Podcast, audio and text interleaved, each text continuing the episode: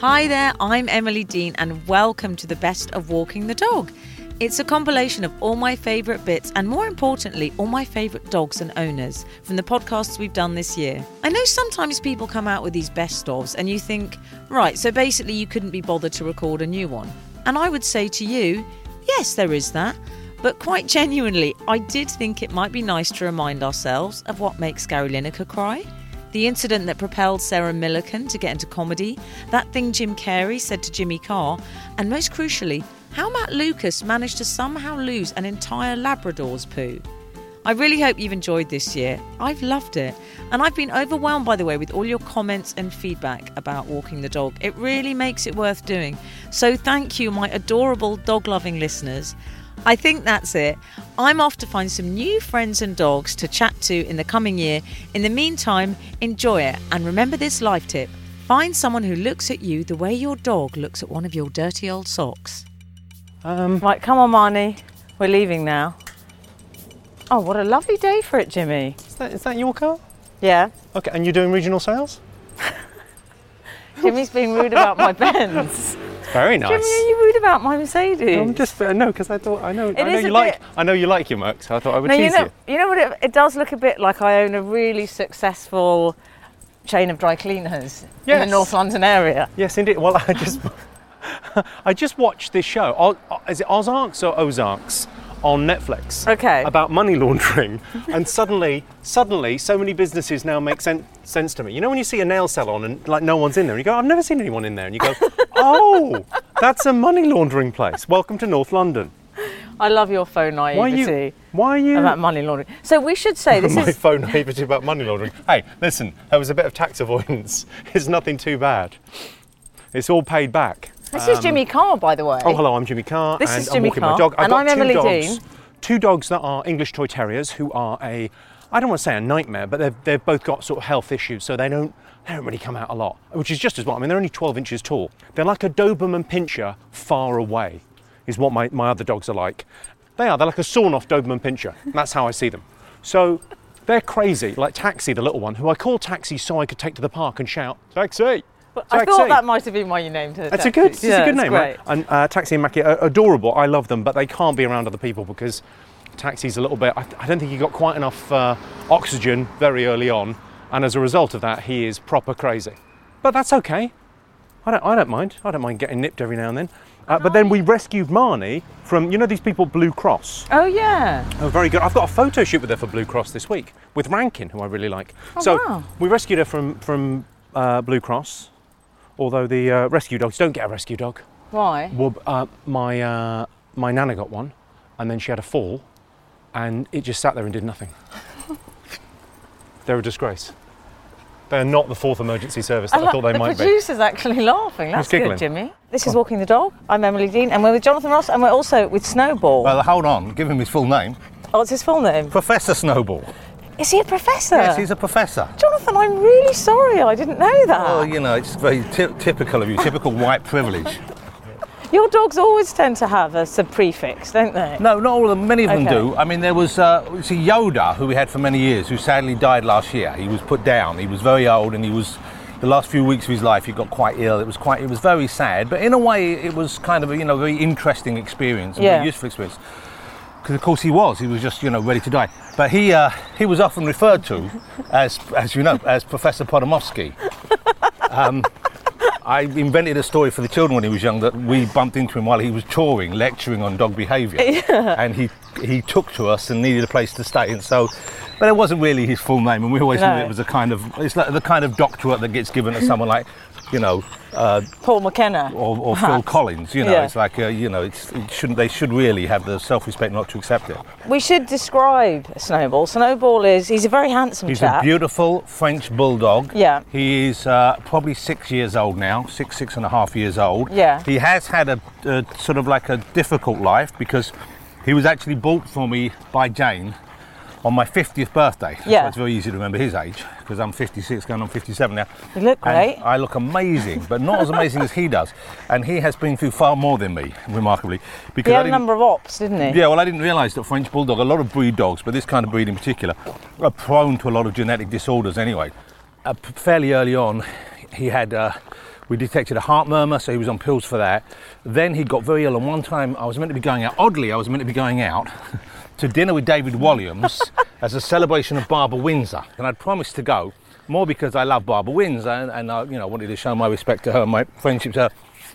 But I am actually, I mean, I'm not a recluse, but certainly I'm not keen on socialising, and so. Um, I know. How did I pass the test? Mm, well, just luck.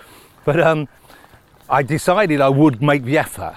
But I was, I'm always worried because people know I don't like doing those things. When you cancel, you suspect their eyes are rolling back and they're thinking, obviously it's cancelling. But I, as I was about to leave, I was feeding all the dogs and rounding them up. I couldn't find Snowball anywhere. And I searched for him, and we haven't got a huge back garden. I mean, it's big, but it's not enormous. I searched for him for about an hour in the back garden, couldn't find him. Began to panic. And in the end, I found that he'd crawled into a tiny little space away from everyone to be on his own. And that's always a sign that a dog is not well. Yeah. You know, normally they go away from the pack when they're about to die. So, Yeah. so I cancelled the So really- Walliams Windsor evening and uh, rushed him to, and it was after vet hours, and we took him to a sort of local animal hospital. And then they diagnosed him with the heart was still bad. He also had an ear infection that had got worse, which we treated for him in the past. They also said his spleen needed work. There was loads of stuff. So in the end, he had a heart operation, and they fixed the heart completely. But Yeah. sometimes these dogs are born with one, only one aorta going into the heart instead of two. It's really crazy, messed Yeah. up. So poor little fella, he had heart operation, ear operation, then another ear operation, nose operation, soft palate operation, spleen removed. Something was wrong with his leg, and he went through all this in about a year and a half. And of course, he was one of the dogs in the house that's not covered by pet insurance. Ah. So Okay. essentially, I could be So that- walking an Italian car now. Sorry, Jonty. Should we go up here? Hold on, where are we? So where are we now? I don't know. We're lost. But your life's nice right now, isn't it? Because the Uh, kids yeah, are no, my life has always been nice. Yeah. Even when I've had stress and concern, I've always. Yeah. Look, I am someone who tends to focus, even in the midst of adversity, Yeah. on the positive. I mean, the other day, this is going to sound silly to you perhaps, but the other day I remember feeling really happy. Oh, look, a squirrel. Oh yeah. Hey, boy. Hello. And he's got a nut. It's like a squirrel posing for a He's picture so already. Look, he's I a- know. Instagram squirrel. Hey, squirrel.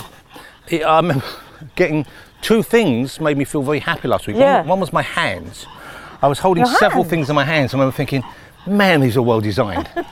this weird, so lucky to have these things. Look at this. And I was experimenting with my hands. Now I'm 56.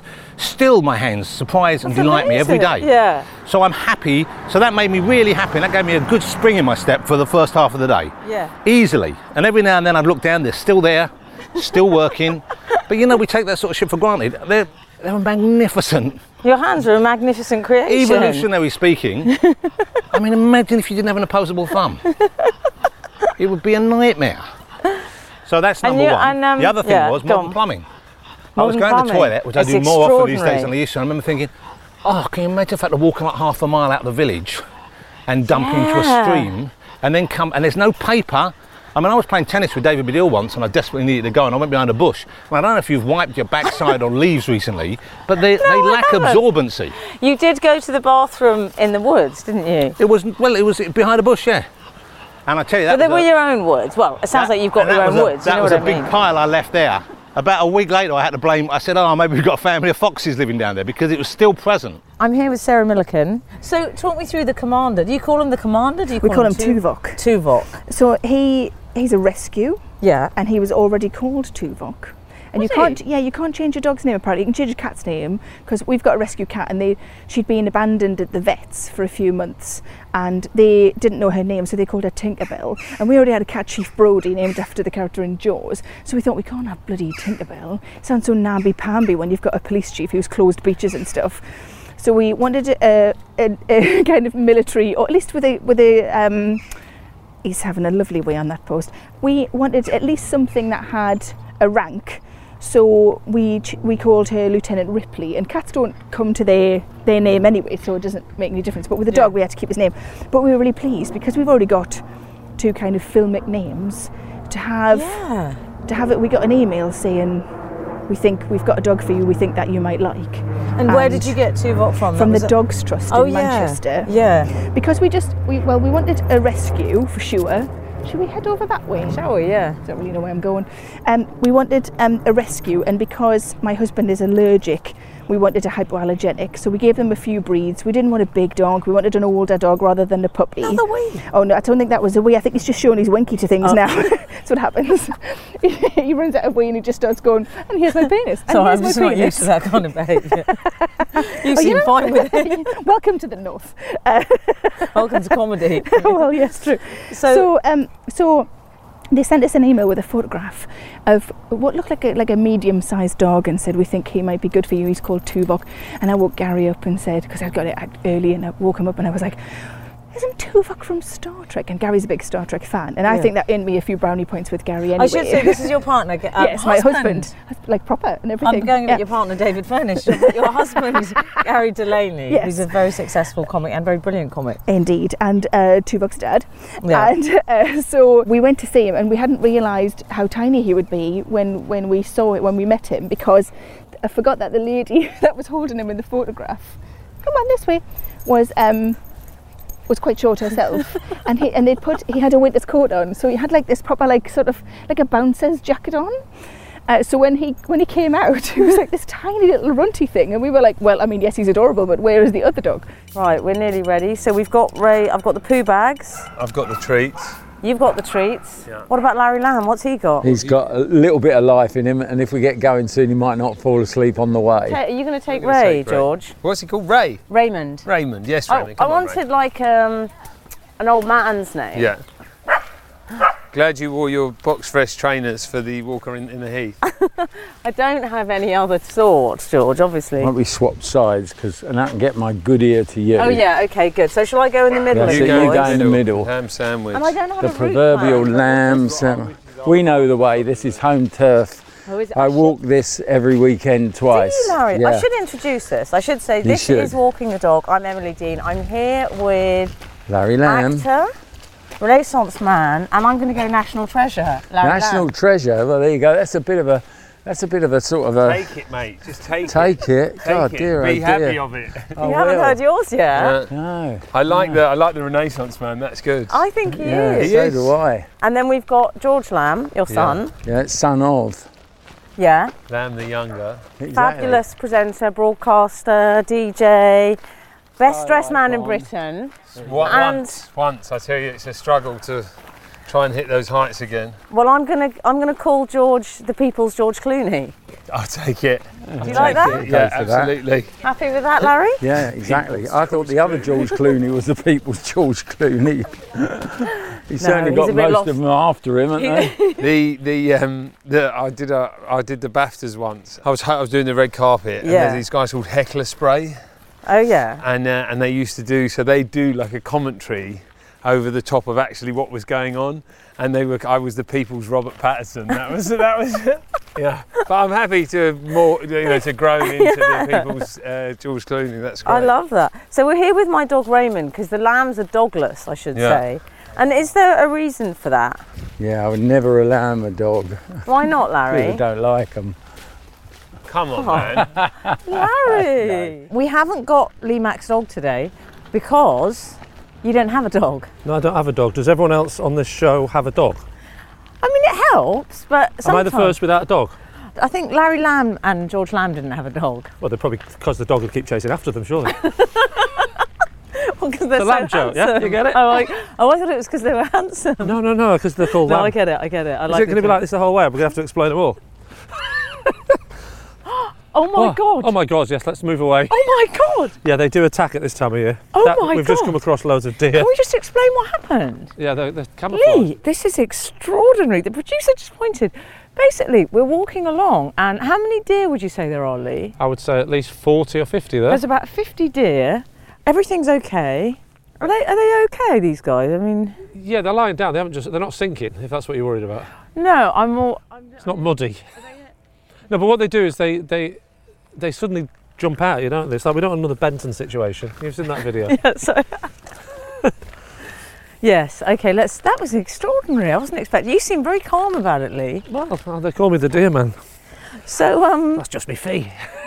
come on, Snoop. Come on, boy. Come on. It's raining there. Okay, you've got the umbrella. Got the umbrella. Yeah. Snoop's got his own umbrella. And why did you buy Snoop then? I went to buy him. I never thought of it like that. It's like an item of clothing. Why did you buy that dog? Um, well, I never thought it was a purchase, but I suppose it did cost a few quid way back. Um, we just wanted a dog at the time and liked dogs. Yeah. And why Snoop? I don't know. We kind of fancied a little lab and went down to the south coast and found him and and we took him back when he was eight eight weeks old and he went um, Where's he going? well he took him and he, he was car sick all the way back oh no! yeah it was did, you, terrible he's in the right state did you have uh, Um, buyer's remorse? a little bit we thought oh we've picked that one um, he was car sick for a few then he gradually grew out of that although he's still a little bit wobbly in a car he doesn't like travelling too much if you look at you and someone like Paul Gascoigne, you're you were probably as famous each, as each other at that time, weren't you?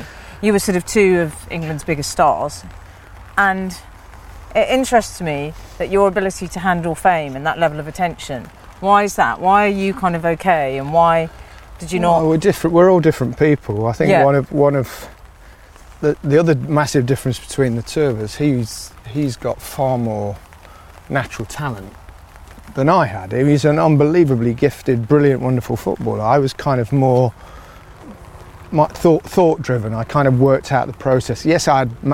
I was incredibly quick, but I didn't have a great touch. I couldn't, you know, I couldn't dribble past you now. Um, not that no insult to you, your defensive abilities, uh, Emily, but um, I but I couldn't. I was not my game. I could knock it and run past someone occasionally.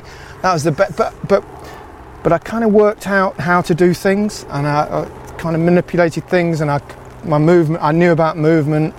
Um, so we were different animals in all sorts of aspects, both on and off the pitch. You know, Which way now, Gary? well, we can go. We can go this way under Yeah. the trees, less rain.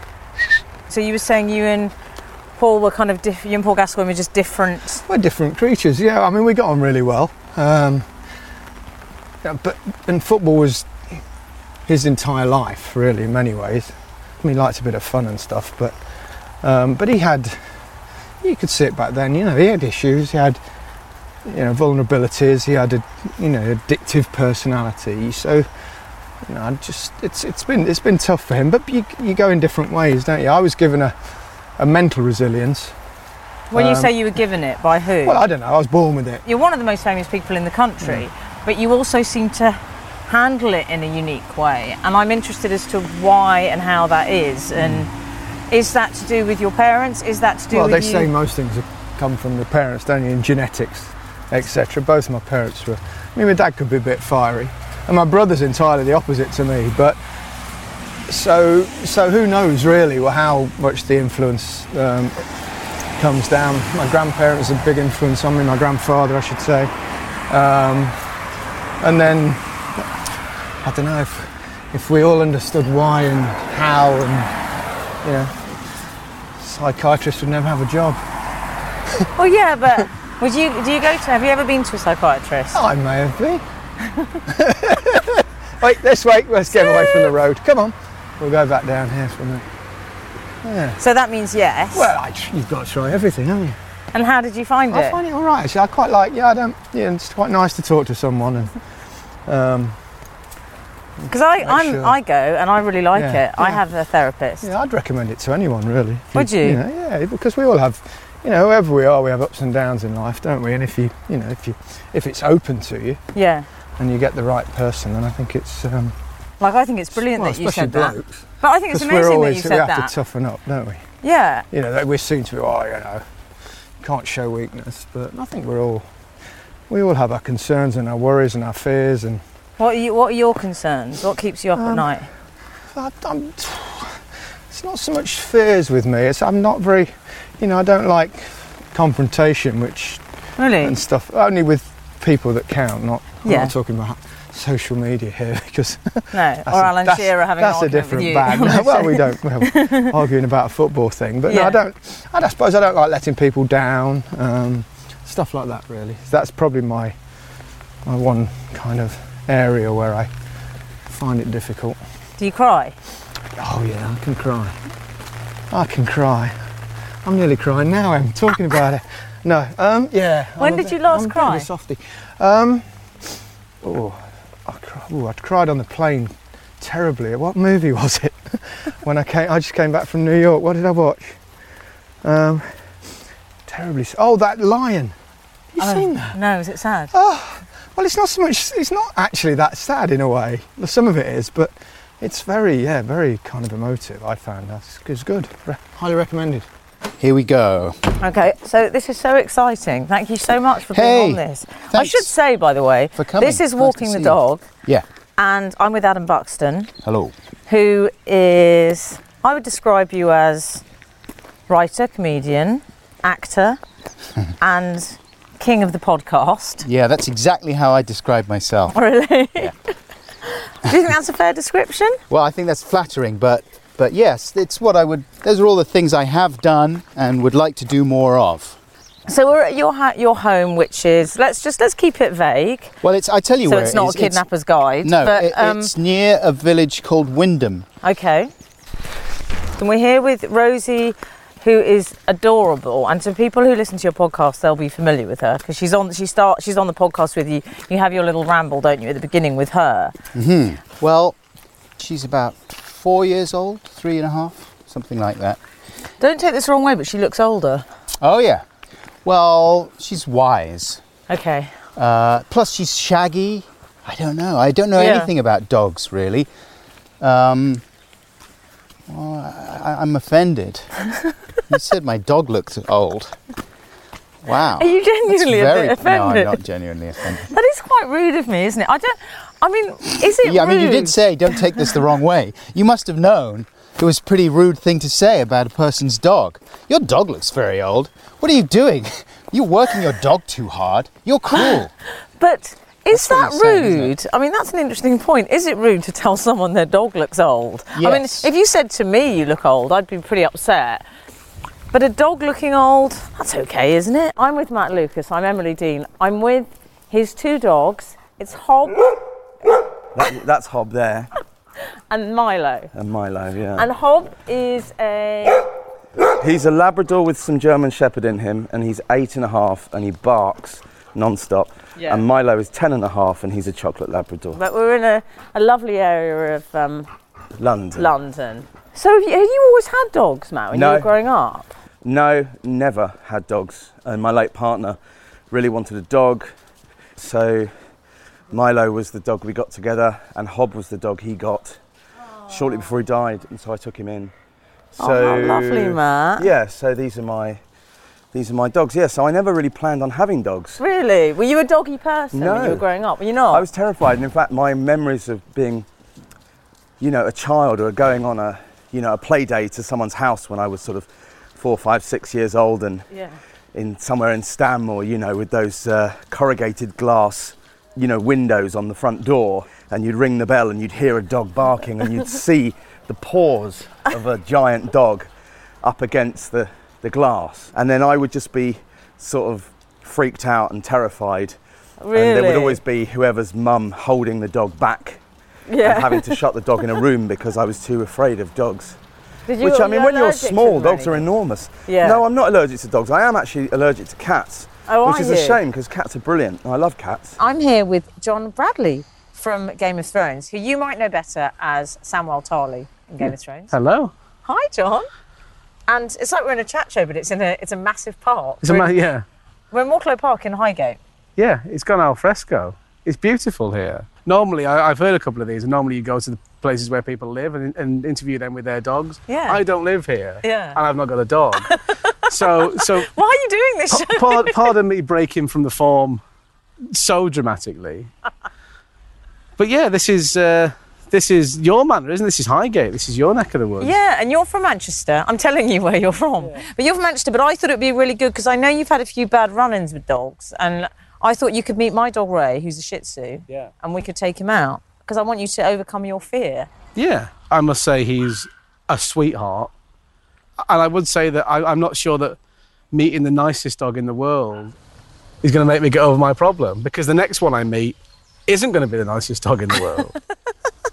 Some people say that when you become famous, yeah, it's not you that changes, it's the people around you. Do you think anyone is different with you?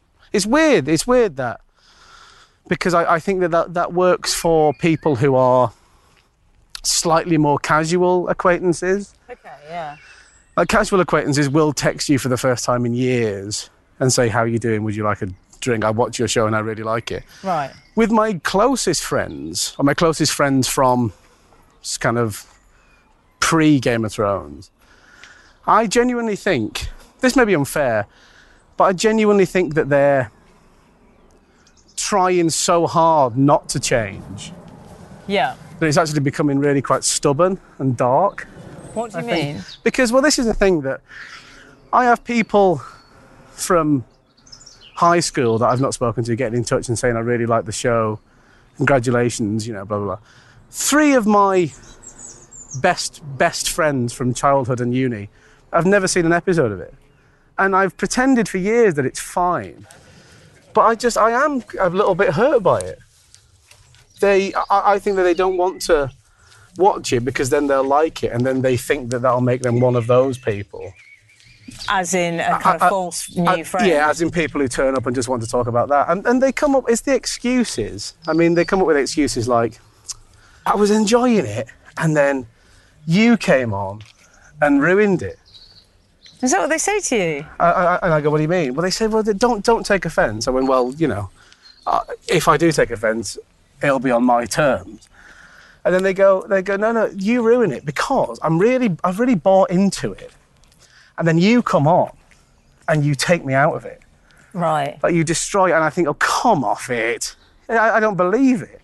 It sounds like an actor making up excuses for why he's not learnt his lines. But do you think, actually, John, thinking about that, I, I can sort of see from the outside that that is perhaps Yeah. that is them just as you say trying to almost oddly reassure you that we're not interested in that we don't care that you're an actor we don't buy into that and i appreciate that Yeah. it might it's a very convoluted way of essentially saying we like the real you Yeah, and I guess so. I've always been so cool about it, and I've always said, no, it's fine, don't worry about it. Don't... I think he shows a lack of faith in me hmm. that I that they think I'll change if suddenly they start to say they like what I do.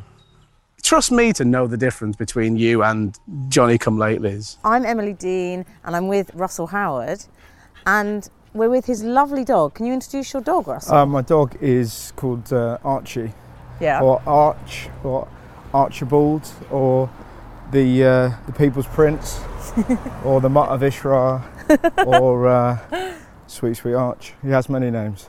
and what is he He's a Jack Russell. yeah Yeah, a, a parson, I think. oh really okay Yeah, yeah. But he had uh, parvovirus when he was young, so that's why his kind of paws are a bit sort of bigger and his tongue is a bit bigger. So he should be bigger than he is. So that Oh, gives it, that's why he walks a bit like Liam Gallagher. I was trying to work out where I recognise that Yeah. swagger from. Yeah, exactly, yeah. so he's bringing it back. I, he could go on stars in their eyes. so how long and how old is Archie? He is uh, seven and a half. He's 57. If he were a man, he'd be 57. But he'd be a fairly weird 57 year old man in that he's got a lead on. And, and he's taken to eating frogs. Like one of my favourite things in the world. I really like, it's just reminded me of seeing those two old girls there. I really like seeing a really old, wrinkly woman in a sports How car. dare you. I love it. I don't know why. Really? What? No, that's really Because- interesting. Why is that? because in my primitive way I think she's fucking earned that like like no, no, nobody's given that to her because she's a dolly girl do you know what I mean like she must be absolutely sensational you know I think that is the best thing I've ever heard. But- You're so right. Because okay, so when you see a young beautiful woman in a really hot car you think well yeah I mean she's you know and but it's horrible because she eh, she may own the car it may be hers I make the assumption that in some way your beauty has bought that car. exactly But no, you know what I think? I said to someone recently, it might have been Frank on the show, and he said something, and they were talking, and that is to do with getting older. I'm in my 40s now. And he said something, yeah. And I said, he said something about being attracted, and I said, but that's not my currency anymore. it really isn't. It's like, to me, you may as well be talking about drachma. I don't deal in that anymore. Do you know what I mean? It's all changed. I'm in euros now. I can do what I want. Wait. So we're heading out of the door. We're going on a walk with Colin the pug and Russell Kane, his See, this is- father. This is where the first thing where you go wrong with dogs. You exit first. You're the pack leader. Russ, we should say we're in your brand new home. I, I've been here 24 hours, So the we completed on the house about a week ago, and we've had just some bookshelves and stuff put in. So Lindsay moved up on Saturday. What's today? Monday, yeah. Right. So that was two days ago, and I was gigging, obviously working on Saturday as you Mm. do the day you're moving. Did you go through a filling your boots Yes. period? Only I. And how did you how did you find that? I never really got boot sized because I was only single for about ten months. So It's like Crocs. it was definitely an ankle trainer. And how did you find that? I mean, obviously it was very nice. Dis- dis- disappointingly, eat easy. So what happened was. what do you mean disappointingly easy? Uh, so my mum has just has got sick over the years. I make a joke that she's got um, a photo frame on her shelf, and it's so thick at the back because I've got my arm round yet another girl who's definitely the one. So I'm serial monogamist. Unlike, like, I'm like probably more of your female friends than your male friends. As a rule, when you're in your twenties, lads go on lads' holidays and bang themselves senseless and get out of the system. I never did that. Whoever I slept with, I would fall in love with, no matter how inappropriate or ill-matched we were. I think the longest I was ever single was about a month. So it's obviously got some issues there, not to do with sex, but to do with emotional commitment. Because I would just be like, "I love you" after a week, and they weren't short relationships either. They were always at least two, three years. Uh, What's that? A sort of wanting to be needed thing? I, I, I honestly don't know because I'm very, very independent. But if you think most stand-ups want to be needed on some level, they Yeah. must be. I think I just, I don't know.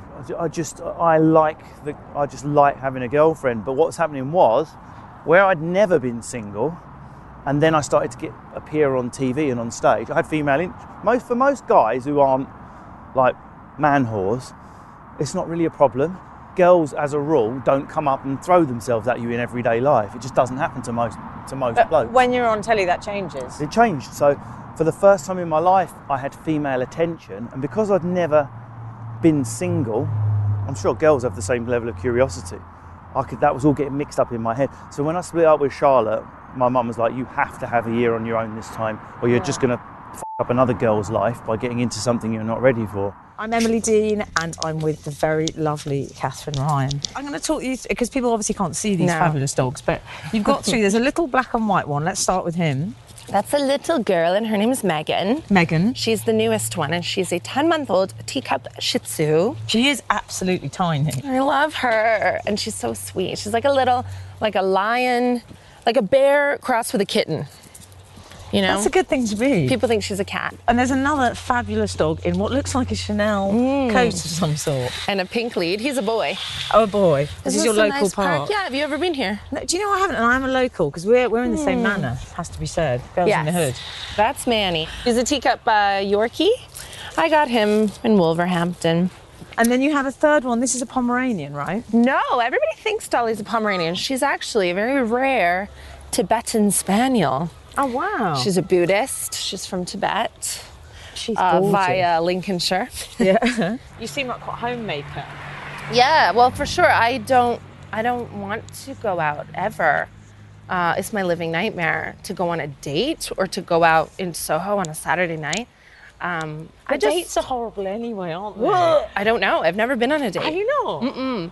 I only what I have is friends that uh, slowly start living with me, and then they're my boyfriends for about three years, and then I find another friend. Americans mu- seem much more into this whole like New York, like so we went on a date, I hate and that. then and then they have like rotation, and there's five guys at once, but they're not sleeping with them, and Ugh. it's it just seems like a lot of stress. Whereas what British culture tends to be Mhm. is you just go to the pub or you go to dinner, and then after a few weeks you think, well, should we just take this a stage further? Yeah, no, this is exactly affecting my life right now. I have a ex-boyfriend who, for a while, because we are long distance, he said, "Well, maybe we should just, you know, go on some dates for a while with other people." And I was like, "What? What do you mean?" Really? Yeah, because How it- long had you been with him when he said that? Nah, I'm not very long, but Okay. he uh, he's American, and so it, I can't really fault. It's his culture to do that. I yeah, they have that exclusivity thing, don't they? Mhm. And- Yeah. And um, I just think they don't realize you do have to be sensitive of someone else's culture, I guess. They don't realize that that will cause a lifetime of trauma for someone like me. There's no way that I would just be like, yeah, okay, well, we'll get back together after that. And I won't want to know all the details of these women that I need to murder. Like I'm not. It's not okay with me at all. Even and then it will be Yeah, but Katherine, at least he told you. I think that's happened to me, but I found out afterwards. gross. well, it'll only be a coffee or whatever, and, and really, people are having coffee all the time. Yeah. It shouldn't be a big deal. But when you say it to someone who doesn't have But that then I culture, don't get that because if you're happy with someone, Yeah. then you, to me, I think you just tolerate the distance, and it's like uh, you can't say, "Oh, well, I want to audition some other people," uh, yeah, because that's well, what it is, isn't it? An audition process, That's essentially. what a you do. But, But I know girls. Uh, I have an American friend who lived in New York for a long time, and she met her husband there. She was just going on loads and loads of dates, and for some people, that's what works. And then for some people on a break, they go on loads of meaningless dates, and it really pushes them together. And they say, actually, that was a really big mistake. Let's get married. Let's get the dogs out the. Uh, Yeah. I should say we're in the Kent countryside. Yeah, we're in Kent. Yeah. This is quite spectacular. I mean, I didn't know you'd done so well for yourself. if you don't mind me You've got- saying. I've seen your act. How? I've seen your act. How'd you get this place? See, what was he how- doing there? That was Baguette. that's how we Baguette's do- gone running up onto Yeah. the Baguette! somewhere or other. Baguette! Come on, come back. We're walking up. It's a very leafy terrain. Is this all your land? Yeah, and I, I, what you saying before about living here, I, I do sometimes just go out here, wander around, and just go talking bollocks. Paid for this. Limited GCSEs. The only trouble with this is, you know how like it's always dog walkers who find bodies. You know but it is, which would make. I mean, it'd be great for your podcast. Let's be honest. My life's brilliant. I've got the most charmed, like you know, perfect setup. You know, what I love, right, is the fact that the the very premise of this podcast is we're taking a dog for a walk, and the other dog has just pissed off. He's just. The other dog's just gone. Yeah, you know, there's He's some. like, I'm not having that. There's some deer over there, and it's more interesting. I just. that was. That's uh, every time somebody falls over, I mark it with an orange arrow. Can I just say, are you sure that's not a trap? I've lured you both into the woods. I'm Emily Dean, and I'm here with Alan Carr. So nice to have someone with me walking the dogs. So lovely, thank you. And look at you in your high street shoes and your Costa coffee, man. If people could see, it's like we're in the middle of a forest. Where are we? Are The we- Amazon. But you know, you know, you straight people, you move to near schools, Yeah. don't you? Where there's a better, I you know, don't. You know catchment why? area. Why? I forgot to have children. Oh, well, you don't move then. They don't need to move. Let me explain who we got now. We've got three Irish setters. I was going to say there's a load of them here. Stanley, Bev, Joyce, Molly, who is a Rhodesian Ridgeback cross with a Staffy, who, can I say, Yeah. is going to be a star herself. She's on Supervet. Is she? Yes, she's had a terrible time. She was um, chained up um, in Tower Hamlets and she got rehomed to our neighbour. And then her um, shoulder kept coming out, and then she had to, uh, well, I don't want to be grim, but she had to be operated on. But she's going to be a celebrity. It's a bit like Danny Dyer's trajectory, isn't it, really? Yeah.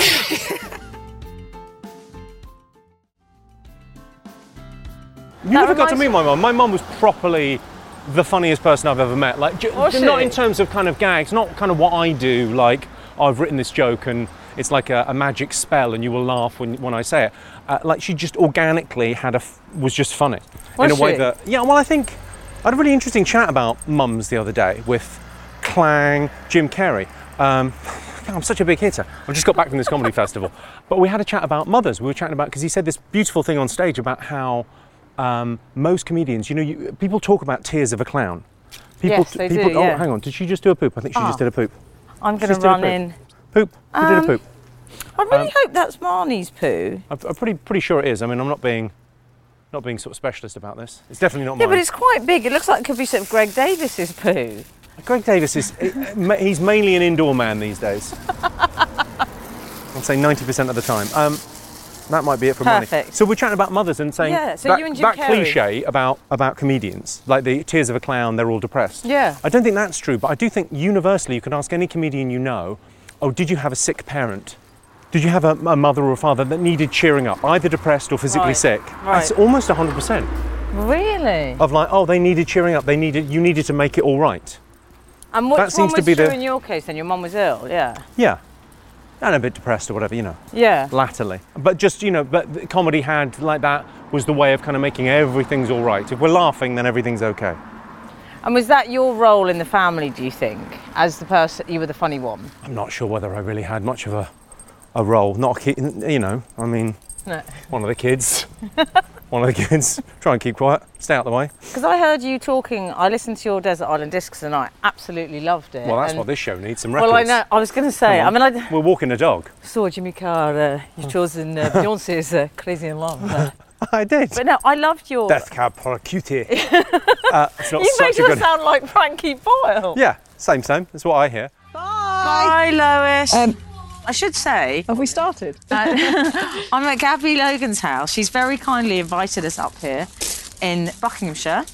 Gabby, go on. As we walk in, tell us who lives near here. It's so exciting. So Mary Berry lives in the village, and um, The only cook in the village. well, you say that. I saw your She, cooking. um, she, she's been um, she's been round for dinner. I've had her round for dinner uh, t- uh, two weeks ago. I had to cook for Mary Berry. You didn't? Yeah. What did well, you been get? round to her house, and so of course I had to do the invite back. And um, she knew the people that lived here. Three people What was before the us. food like that she cooked for you? You've got to say it's nice. Traditional, beautiful. So not um, Shepherd's pie? No.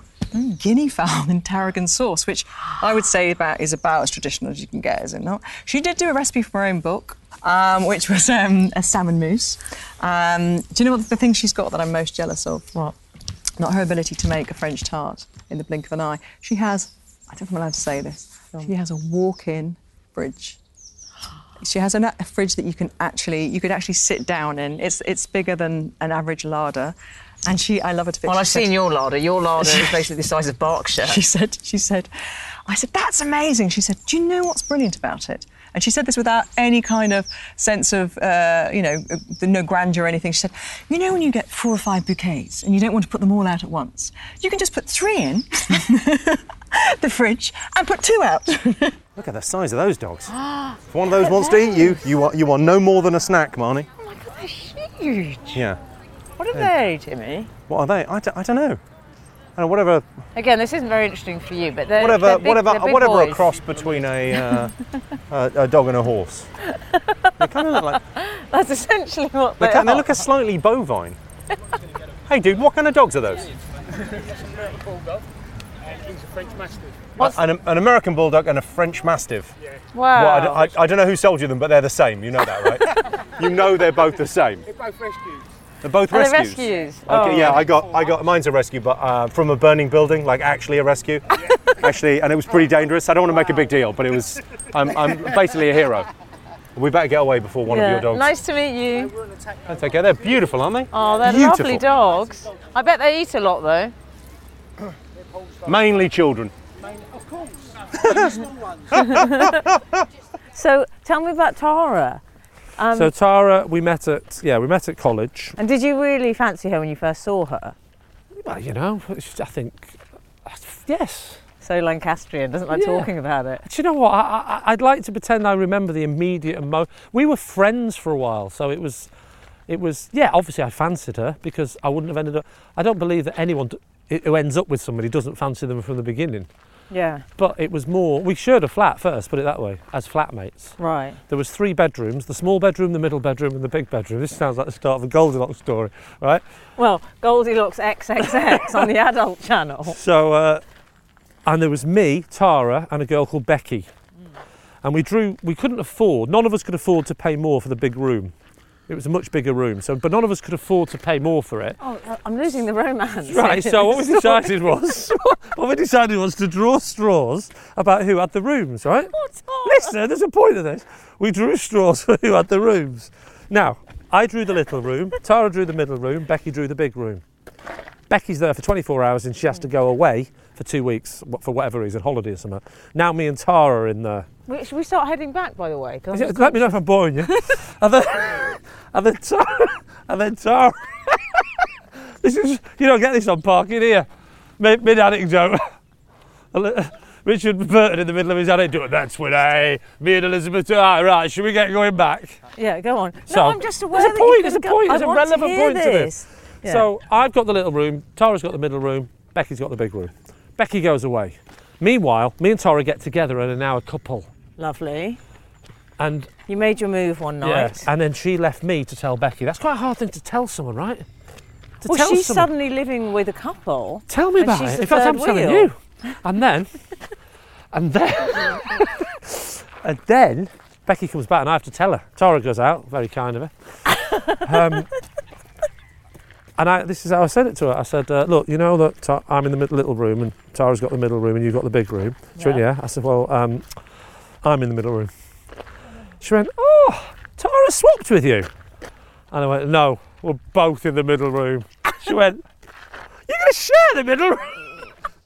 And then I did the sign, you know, with the finger and the fist. Oh, you didn't. And she went, Oh, I get it. That's how we ended up together. Decide, did you ever have therapy at all? Yeah, of course. Uh, I say of course. well, it, it's. I ask everyone I do this with that, and I Oh, know no, I'm, I- I'm turning into some weird on the psychiatrist's couch, but I'm just fascinated by people that choose to have it and why, and because I have it, and I'm uh, quite passionate about it. Well, I really wanted to come on, darling. I really wanted to be um, sort of. I wanted to kind of get fixed, for want of a better word. Yeah. And I didn't fancy medication, and I was clearly at a very sort of low ebb. Um, and I really wanted. I thought because I like talking and I like talking things out, so I tried. Uh, counselling, and it took me a little while to find the right one. Sorry, his Yes. his um, wash and line in you. Sorry, because the first one wasn't a good fit, and then the second one was better. And it was part of the civil service that you get a certain amount of sessions for free. Oh, okay. So I could have them in my at work. Yeah. Uh, and I was very open about it at work anyway. And they all knew I was like crying in my tea a lot of the time anyway. Um, and then Isn't that terrible when that happens and you just think, if I can get through the day without crying, it's oh, that I don't kind of know. I don't see it like that at all. Don't you? I think crying is really good for you Yeah. and really healthy. Yeah. And it took a few people to sort of point that out to me early days because I think I was a little bit like that, like, oh, I haven't cried for two days. Yeah. And I think that's, I think if you need to cry, you cry because then it's like a release valve, isn't it? Yeah, And you feel yeah. much better after that. Yeah. But I think it's often the way I cope with things is to have a bloody good cry. Yeah. And then I feel better and able to carry on with whatever it is, be it personal stuff or work stuff or whatever. Um, but I always feel that it's I never punish myself. Like I never think, oh, I cried today. I always think, you know, I always think it's, I see it as a positive thing, Yeah. as a way of getting stuff out. I had a counsellor once who said that crying was talking without words. I love that. Isn't it great? Yeah. So you're sort of saying stuff that you can't actually verbalise. You're just saying it in a different way. Well, Still- sometimes you're going, I just. Maybe she just means she can't understand me when I'm crying. That's what it is. You're talking in a weird Game of Thrones language. Every Friday, I'd had I'd have a Fridays off uh, from like eleven, and I'd come back and just hang with Dad all day because he wasn't work like he was having a bad patch at work. when was that? Was that so? That was pre Gavin and Stacey and EastEnders. Pre what I'm calling Larry Lamb 2.0, Exactly. There you go. which was the uh, the resurgence. Well, there was a, there was Yeah. a point where Dad hit fifty. For all actors, you know, at 50, well, men anyway, I'm sure women it happens much earlier, but you know, at 50, you kind of everybody gets knocked down the pecking order a bit, you know, because the, the parts aren't there for you. So, yeah, yeah, yeah. you know, if you were playing the leading role, now you're playing the dad. If you were playing the dad, you're now playing the uncle, you know, and down it goes. And then the Yeah. at the same time, the, the reality TV thing kicked off, and so all the budgets for drama went out of drama and went into reality TV. And so there was no workaround, you know. And it, that for me actually was the kind of like the, the bit where I realised that dad was just a guy, you know. Really? Yeah, and he, you know, but, you know, he, I'm sure he won't mind me saying this. You know, he had, he had, he like most, like a lot of men, going through that whole thing. You know, like he had a bit of a breakdown, and um, and I remember, like, I remember Dad lying in bed, being like, you know, in tears, and me lying next to him, like, you know, holding this uh, great big guy who was my hero, and kind of, and he'd lost loads of weight, and and, and just kind of holding him and thinking like, well, shit, he's just a dude, like he's just a bloke and he's doing his best, and you know, and But then that's amazing that I think your dad was able to be vulnerable with you. Absolutely. And you know what your dad was saying earlier, what Larry was saying earlier about that honesty with children and being honest all the time, whether it's I've met a new partner, do you know what I mean? Whether Yeah. it's I'm not going to be with your mum, just tell them the truth because they'll Yeah. cope with it. But Yeah. so many people get them tied up in knots telling lies. Yeah. Children basically will cope with everything as long as it's not dividing their loyalties. If somebody's dead, they'll deal with the reality. They won't like it, right? But don't get them involved in a situation where they're, they're, they're, they're defending mum and dad, right? Well, you had that when your mum left, didn't you? Yeah. Because your dad slightly Ooh, turned you ooh. against your mum. Yeah. Ooh. Or tried to, anyway, yeah. Oh, um, and so what you know what came out of his mum and I living apart was a situation where the implicit in the arrangement was no slagging off. I like that. Larry's made it so he said Yeah, no slagging. no slagging off, which must have been quite difficult for my mum. That's what they said in the therapist's office. No, s- here's the rules. Yeah, My no gaff, slagging my off. rules, no slagging off. No slagging off. If we had a big row, it was always on the phone. He never. You and he was- George's mum? Yep. He would never. He was never exposed to rucks at all. So he was. He wasn't around. Um, Larry's picking up a pace, George. Come on, me and you and Ray. So Yeah, well, I- Dad, you can't walk too fast because the dog No. really isn't having it. so that that really is what happened. We just we just didn't. We we had our fights, and there were a lot of them, but we did them out of the way of him, and we never ever started each running the other one down. You know, He- I was always daddy. If daddy was on the phone, his daddy's on the phone. Not that bastard father of yours on the phone. None of that was going on. Yeah. And and the same thing with me uh, vis-a-vis her. Your life seems so kind of perfect. Well, it's not. Well, is it does. So, what isn't perfect? Like when you were growing up, I can't see. Yeah. Did you have anything bad happen to you? Um, I was, yeah, I kind of lost. I was thrown through a window at school when I was 15. Really, Yeah, Russell? yeah. And I, What um, how did that happen? well, it was all very. uh, There was basically I played. It's all to do with football. Always Mm. comes down to football. But I played for a team and I was quite good. So I left that team and I went to a, another team, and then I was hanging out with.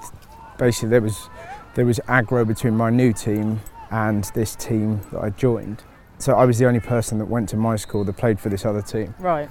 Yeah, and it was all a bit weird, and you know, got slung through a window and When lost all it was my all a bit weird, what someone pushed you through a window? Yeah, a kid in the year above, sort of like to be honest, thank God he did. Otherwise, I'd had the sh- shit really kicked out of me. So as it is, I took a bit of a beating, and then luckily I was put through a window, which ah. didn't actually hurt that much, but it caused like enough shock for him to kind of run off. Otherwise, I think he'd have really beaten the fuck out of me. But that must But- have been quite traumatic. Yeah, yeah, it was pretty weird. The, the interesting thing is, because up to that point, I was just, you know, really good at football and, you know, just bouncing around, you know, normal kind of pretty intelligent kid, not super smart, not super thick, knocking along. And then that happened, and I kind of lost all my friends. But it meant Why did you lose all your friends? Because of this argument? yeah, basically? and so it meant that I hung out with um, the freaks and geeks, and it was brilliant. so it because the turned plastics had rejected you. yeah, completely. And it was really great actually. And it and it sort of often looking back on it, you know when people say like of mouthy kids, you're like, what he needs, he needs a really good iodine and it'll sort him out. And it turns out sometimes it does help. And you came from a footballing family, didn't you? And did you? Was that hard? Sort of when you suddenly realised you were gay, was that quite difficult to tell people? Well, no, people say, oh, what do you like coming out? I said, I was never in. I mean, I was never in. I mean, everyone knew I was gay. Before I did, people were saying gay before I even knew what it was. So, I Even mean, your parents? I think they must have known. I mean, listen, there was never a moment where everyone sit down, I've got something to say, and it's Yeah. like come as a shock. Yeah. You know, when you're coming out and people are mouthing, I'm gay, as you're saying it, you realise that maybe you have been a bit too camp. Do you know what I mean? And so it didn't ever feel like a problem for you in your particular family setup. Uh, well, well, well, it, no, it wasn't. It was, I'm not going to say my mum and dad were like, woohoo, yeah, our son is gay. Yeah, let's get some bunting out. I mean, I'd be lying if I said they were over the moon. But no, I mean, they're very accepting. As my dad's got older, he's got mellower now. Yeah. I think, I think, you know, he was pushing me to football. I mistook that for him forcing me to be football. But his football, the camaraderie, the friendships, the performance, because I think it is getting out there kicking the ball out. I think he, wa- I think he wanted me to do that, but I think he realises now I have that with comedy. Totally, I yeah. have the friends. Yeah. I have the adrenaline rush of going on telly or whether it's live or something like that. So it's yeah, I mean I get that. And I see now it wasn't him trying to force me or crush my spirit or my uh, my personality. He just wanted me to be happy, and I think because he was so happy in football and he's still happy in football. Because he was a ma- he was a player and a manager, and, he's now, a scout, And now isn't he's he? a scout at Newcastle. I mean, And how old is he? 71. So from 16 years to 71, he has been involved in football on every level. It's his life. And I think at the beginning he didn't realise. I don't think I don't think he realised that there was anything else. But now he's so proud. I mean, well, on my Spexy Beast tour, I mean, he came to Birmingham NEC and you know, and a whole arena just there waiting for me to come on. And I think he he was like, "Oh, Alan, oh, Alan." You know, I think he realised, "Oh, I see. This Yeah. is it. I get it." And in a way, without sounding like a complete wanker, that arena is my pitch, it's my playing field. It's my. This is me, me coming through those doors. Hello, Birmingham. You know, is uh, is the the tunnel and the uh, coming up the tunnel and out onto the pitch. You see, if this was the movie of your life, that would be the big scene, wouldn't it? Yes. Where he'd say, "Okay, I get it, son." Yes, that's it. and then I would have tears in the eyes and I'd come out, and then it would end me going, "Hello, Birmingham," and then the credits would come down. Oh, I love that the movie of your life ends with "Hello, Birmingham." okay, I've got a question for you. yeah. Do you have therapy? Do I? No, I don't. You see, I. He says I need therapy. Would you ever have it, Alan? No, 'cause I'm very. I find it nosy. Because he, he went to a therapist. I said, "Don't tell him anything about me." And of course, you've got you got to mention me. But, but I get me like, why Yeah. does he want to know? What's he? up? I'm very suspicious. You of find it therapy. nosy.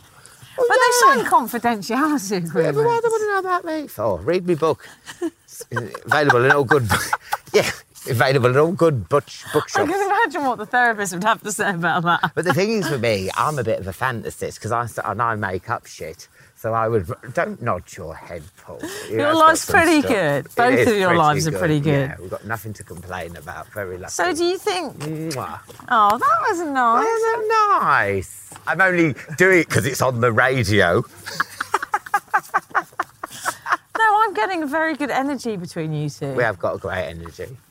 Do you think that's what it's about? It's just And about. it's lovely. We started out Yeah. having a row and then spending quality time with you. I found my love for Paul again. And I was going to dump What was him. your- I was going to know. kill him and bury him in these woods. was, was it?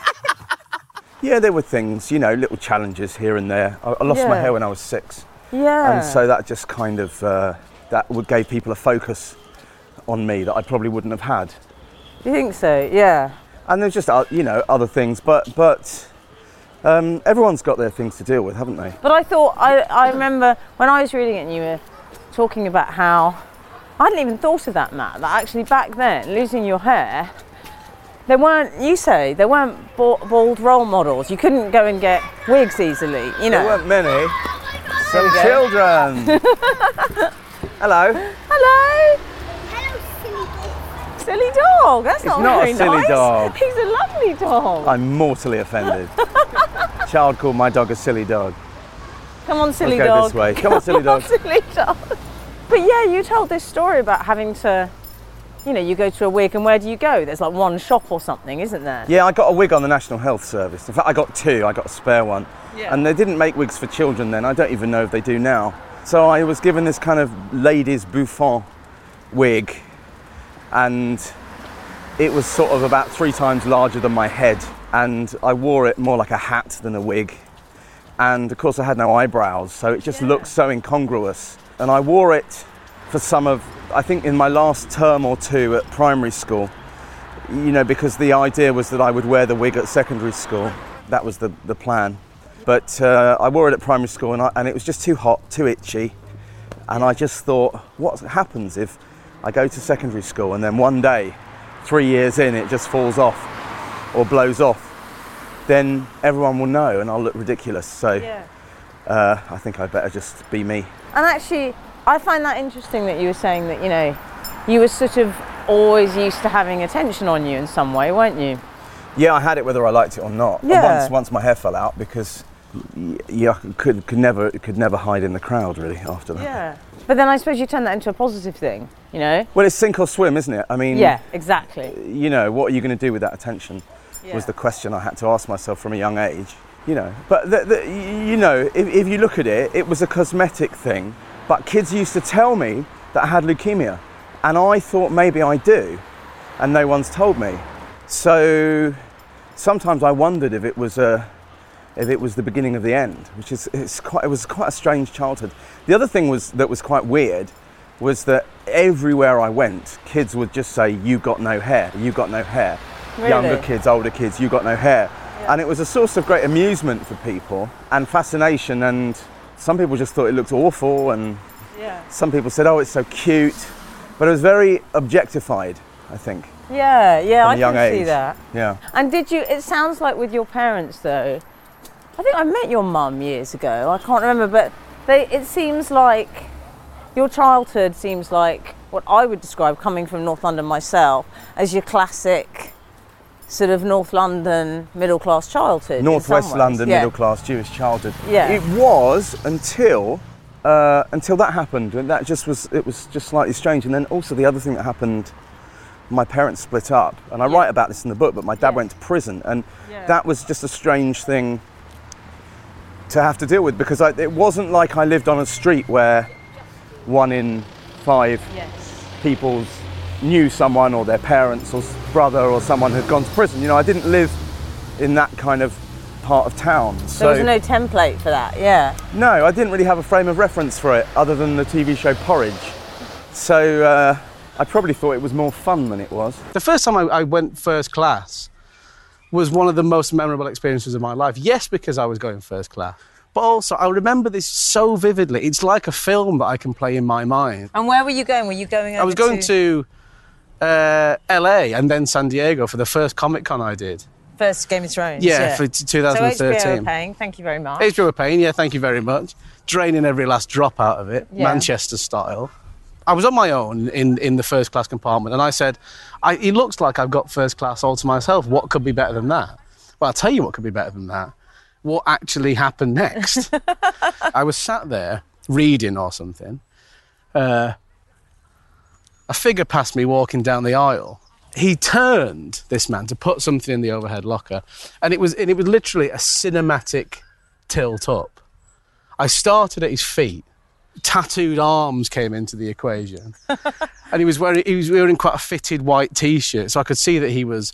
You know that thing where you can tell somebody is somebody before Yeah. you know they are. Yeah. Like I could tell that this man was somebody. So I went up his body, bit, a bit of tattoo poking out the neck of his t-shirt. Yeah.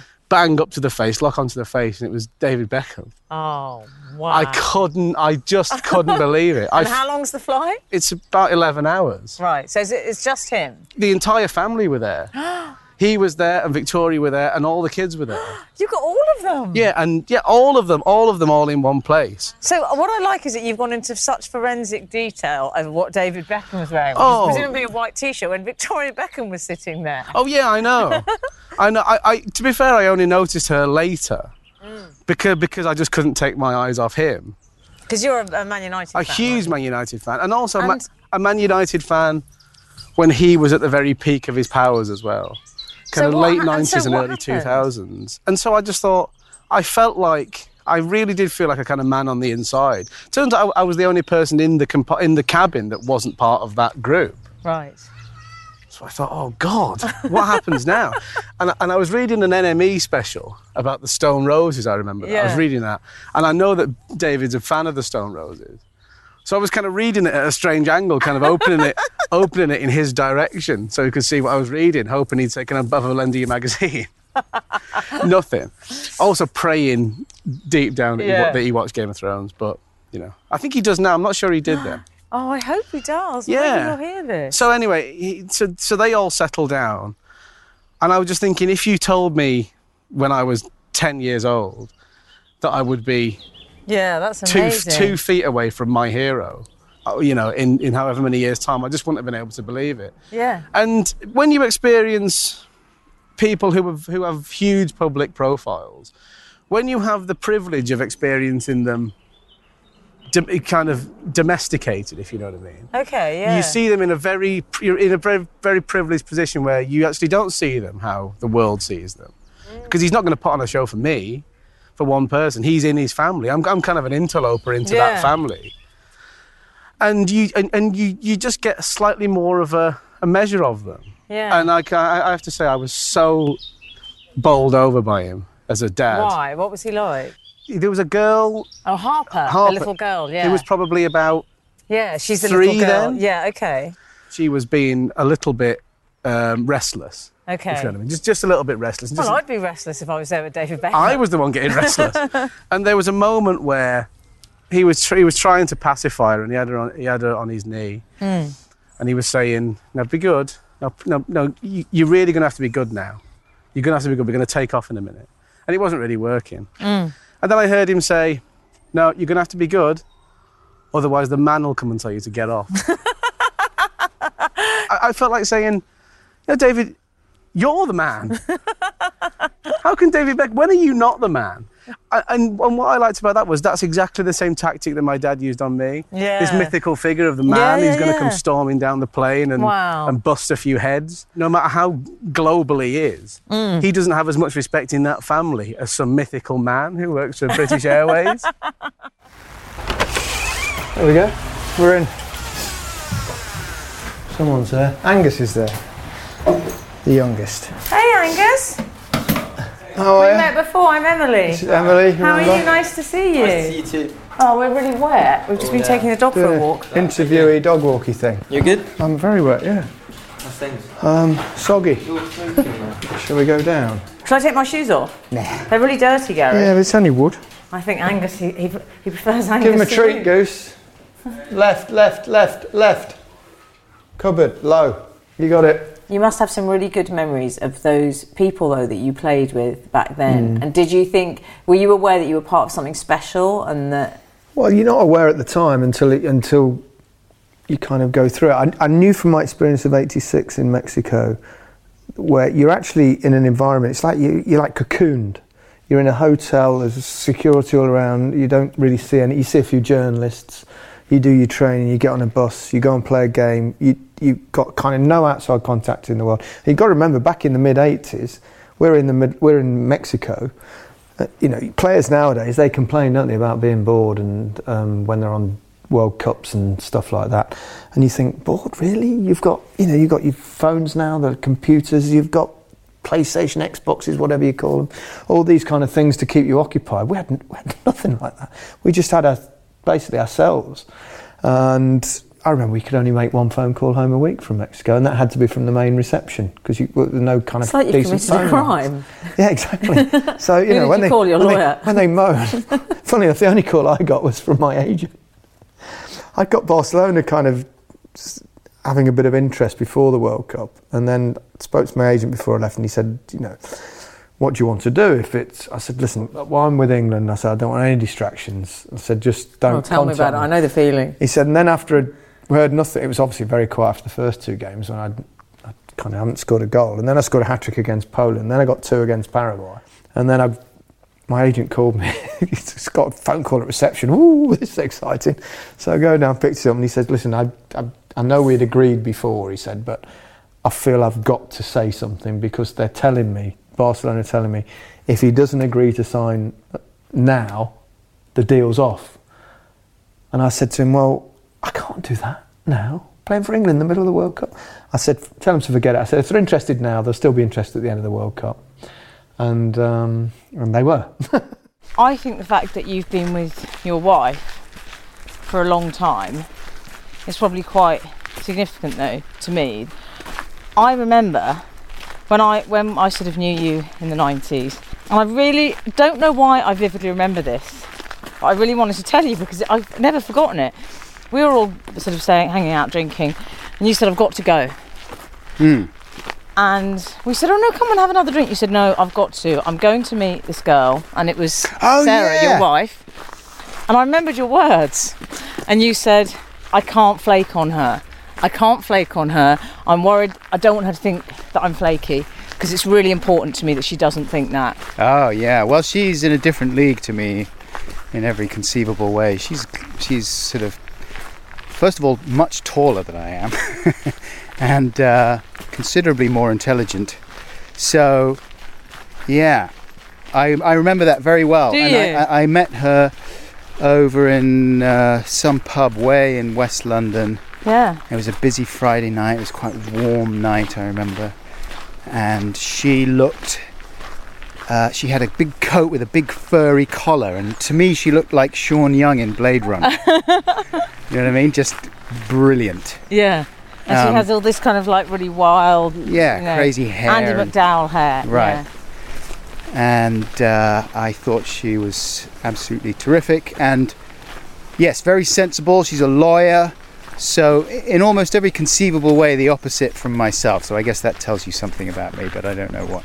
Louis Theroux trying to sing, which is to Yeah. many people one of the greatest moments ever on the podcast. Yeah, Which is Louis Theroux trying to sing "Yes Sir I Can Boogie" and sort of thinking he's got a brilliant voice, but it's actually not that great. Although a few musicians have since told me, actually, he's got the, the pitch is right. The falsetto. Because I was teasing him and saying, mate, you're way off key. and he's going, "Yes sir, uh, I can boogie, but I need a Satan song. I can boogie, boogie woogie all night long." But the other snow story, this is a sweet Yeah, story. You know, I mentioned earlier on Betty's first dog, Captain Jack. Oh yeah. He was an adorable Shih Tzu.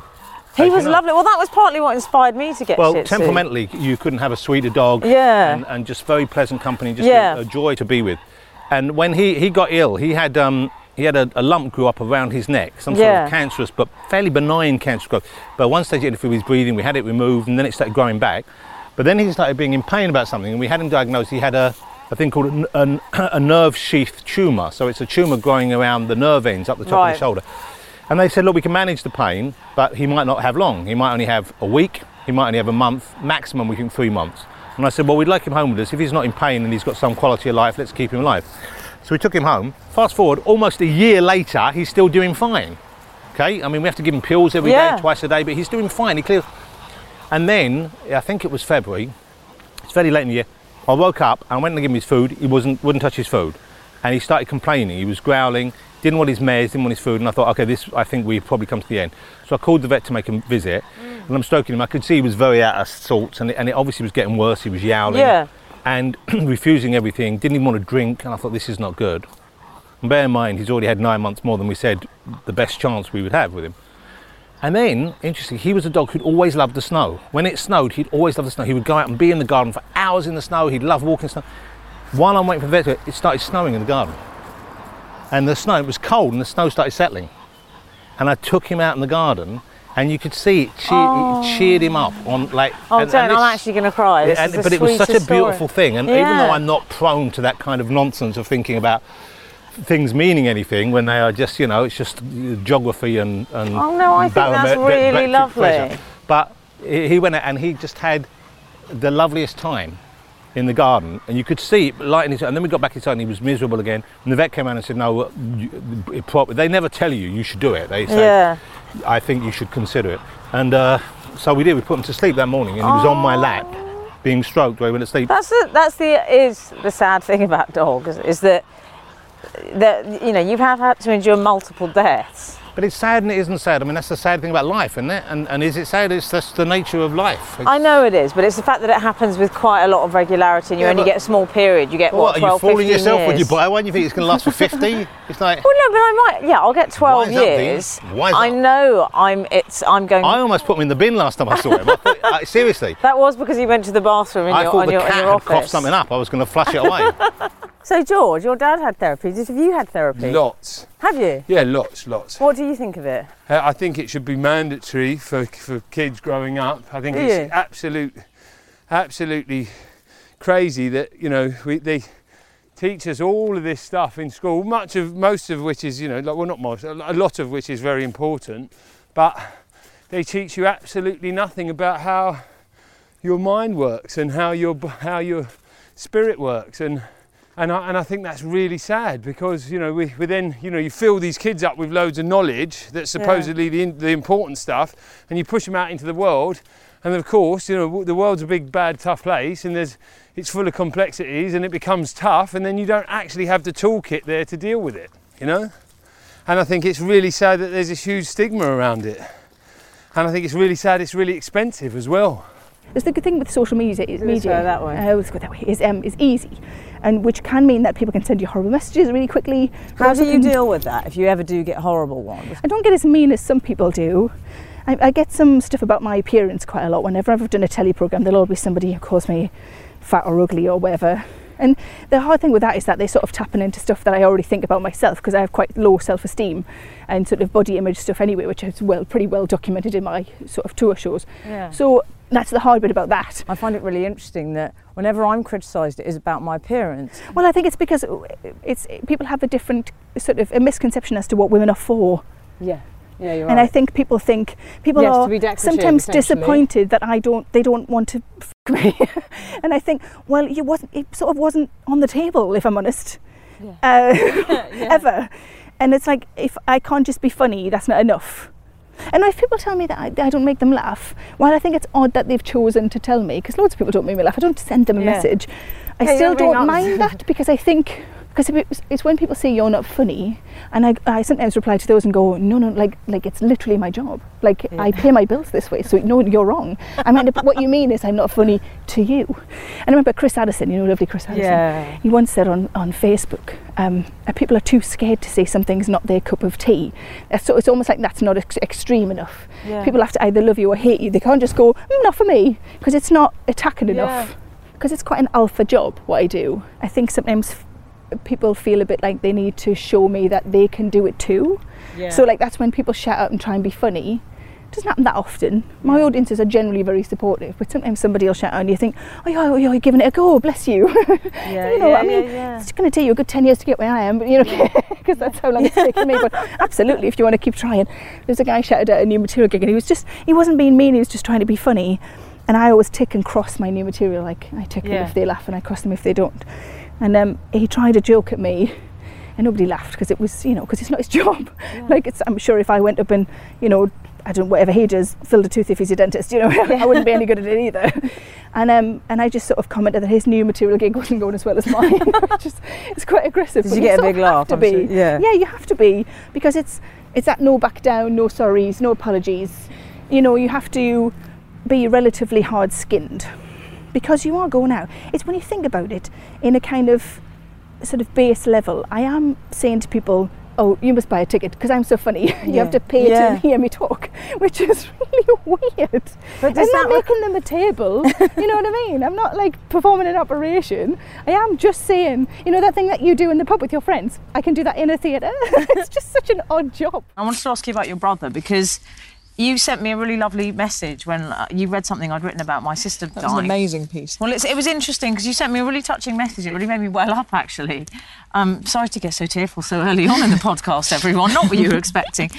No, but you sent me a lovely message about saying, you just said, I know what it's like to lose a sibling. And I, I kind of, I understand. And it's sort of a hard thing to explain to people, isn't it, really, unless you've experienced it? Yeah. Your brother died. When How I old were you? I was 19, just 19, and he was 15, just about to go in to be 16. Yeah. And um, and I think the thing about losing a sibling, you're you only you together have lived all that life, you know. And so, with my sister as well, my brother was a lot younger than us. My brother Jordan, so he was six at the time, and so the four of us, you know, had well, the older three certainly had moved around all those journeys I was talking to you about, moving cities, moving countries, you know, all those trips, all those holidays, all those things.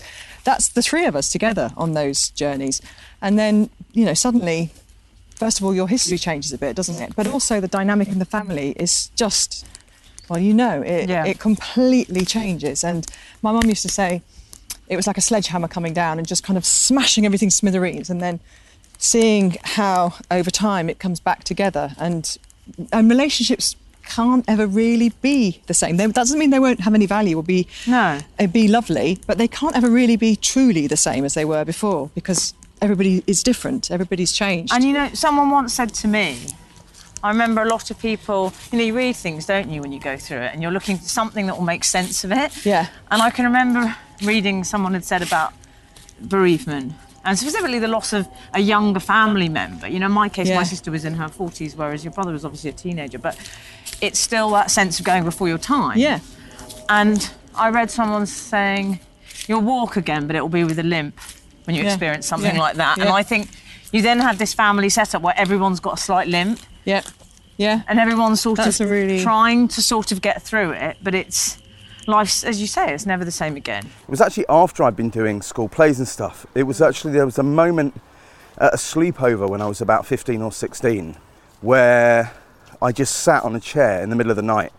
Everyone was in their sleeping bags. And the kind of, you know, there was about 20 school friends and they said, Oh, Matt, you know, you're funny, make us laugh. And then I just did about an hour Really? yeah, about the school and about stuff like that. And everyone was in tears, crying with laughter. And I thought, oh, this is interesting. Because I didn't even know that anybody was going to ask me to be funny. Also doing impressions of people, yeah, teachers and teachers and pupils and Yeah. and even then, funnily enough, doing impressions that were clearly not even even accurate impressions. And that's some of the, you know, if you look at like Dennis Waterman in in Little Britain that Yeah. we did, or Yeah. stuff we did in Rock Profile, where we go out of our way to do impressions that are inaccurate, Yeah. and yet somehow get Sorry, away with Matt, them. Milo's seen a squirrel and it's all kicking off. He he won't get that squirrel. Even if you took the lead off, that squirrel will. Really? Does he? Yeah. ju- what's going on here? So Because he squirrels did- can go up trees, and Oh, my they're dog fast. can't. Yeah. Yeah. He likes him though.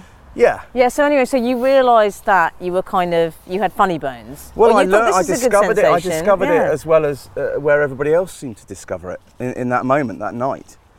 Yeah, and it was. Uh, look at my dogs; they love those squirrels. I'm going to let my Milo- dogs off the lead. They're not going to get the squirrels. Shall we let? Shall I let Yeah. Milo off the lead? Yeah, yeah, let them off.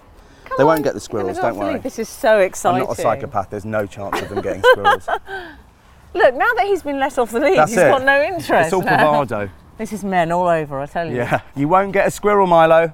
You talked really openly in the book, and again, if you're not happy to talk about this, No, say, but go for it. I know you talked about your relationship with Paul, and I found that really touching about when you guys met. And then Mm. also, what I really respected is that you were really honest about the kind of struggles that you had. Yes. You were really open about Paul's kind of issues with alcohol Mm. and how you'd both dealt with that as a couple. the, the, the one grit in the in, my, in the eye about fame for me, the superficialness of it, um, I find uncomfortable a bit. And it's not it's not what it seems, is it? It's a hall of mirrors. It's you know, it's a lot of who are you? What you know, the A list, B list, C list. And you know, so I went on the internet because I've all about do research. I mean, I'm like, oh, just stuff about you that's made my skin crawl. And I had to real resist. I didn't want it to be because, you know, I've read biographies as well. I hate that when a comedian starts going, oh, and then comedians today aren't funny. And, you know, naturally I had the last laugh and all that, you know, and I didn't want to be like that. Mm. No, but I mean, writing about fame is like, it's like, it's like nailing a blancmange to the wall. It's like, what is it? What am I? It's just, I just found, yeah, I found it harder to write about. Can I just say we are actually lost? Are we? It's not only lost, we're trespassing. Paul, this rings a bell. What stage do we get? Do we eat each other? We're coming to the end of our walk now, Alan. I've had such a nice time. Have you enjoyed it? Have you enjoyed the walk? It was the second time I've been here. Like I said, I treated the dogs, and they've loved it, haven't they? And um, you have as well. I've had. Oh, you've decided for me. Yeah, I can see you I've grinning, really grinning like a. Cheshire cat. I think what this demonstrates is the healing power of three things. Which is no the healing power of dogs Yeah. and a good walk Yeah. Nature. and having a bit of a laugh. Laugh and nature. Yeah, the call of nature. I just want to take my clothes off and run into that wood now. Thank you so much for listening. We'll be back soon with more Walking the Dog in 2018, which is OMG, the actual year of the dog. I'm so excited I could sniff a lamppost.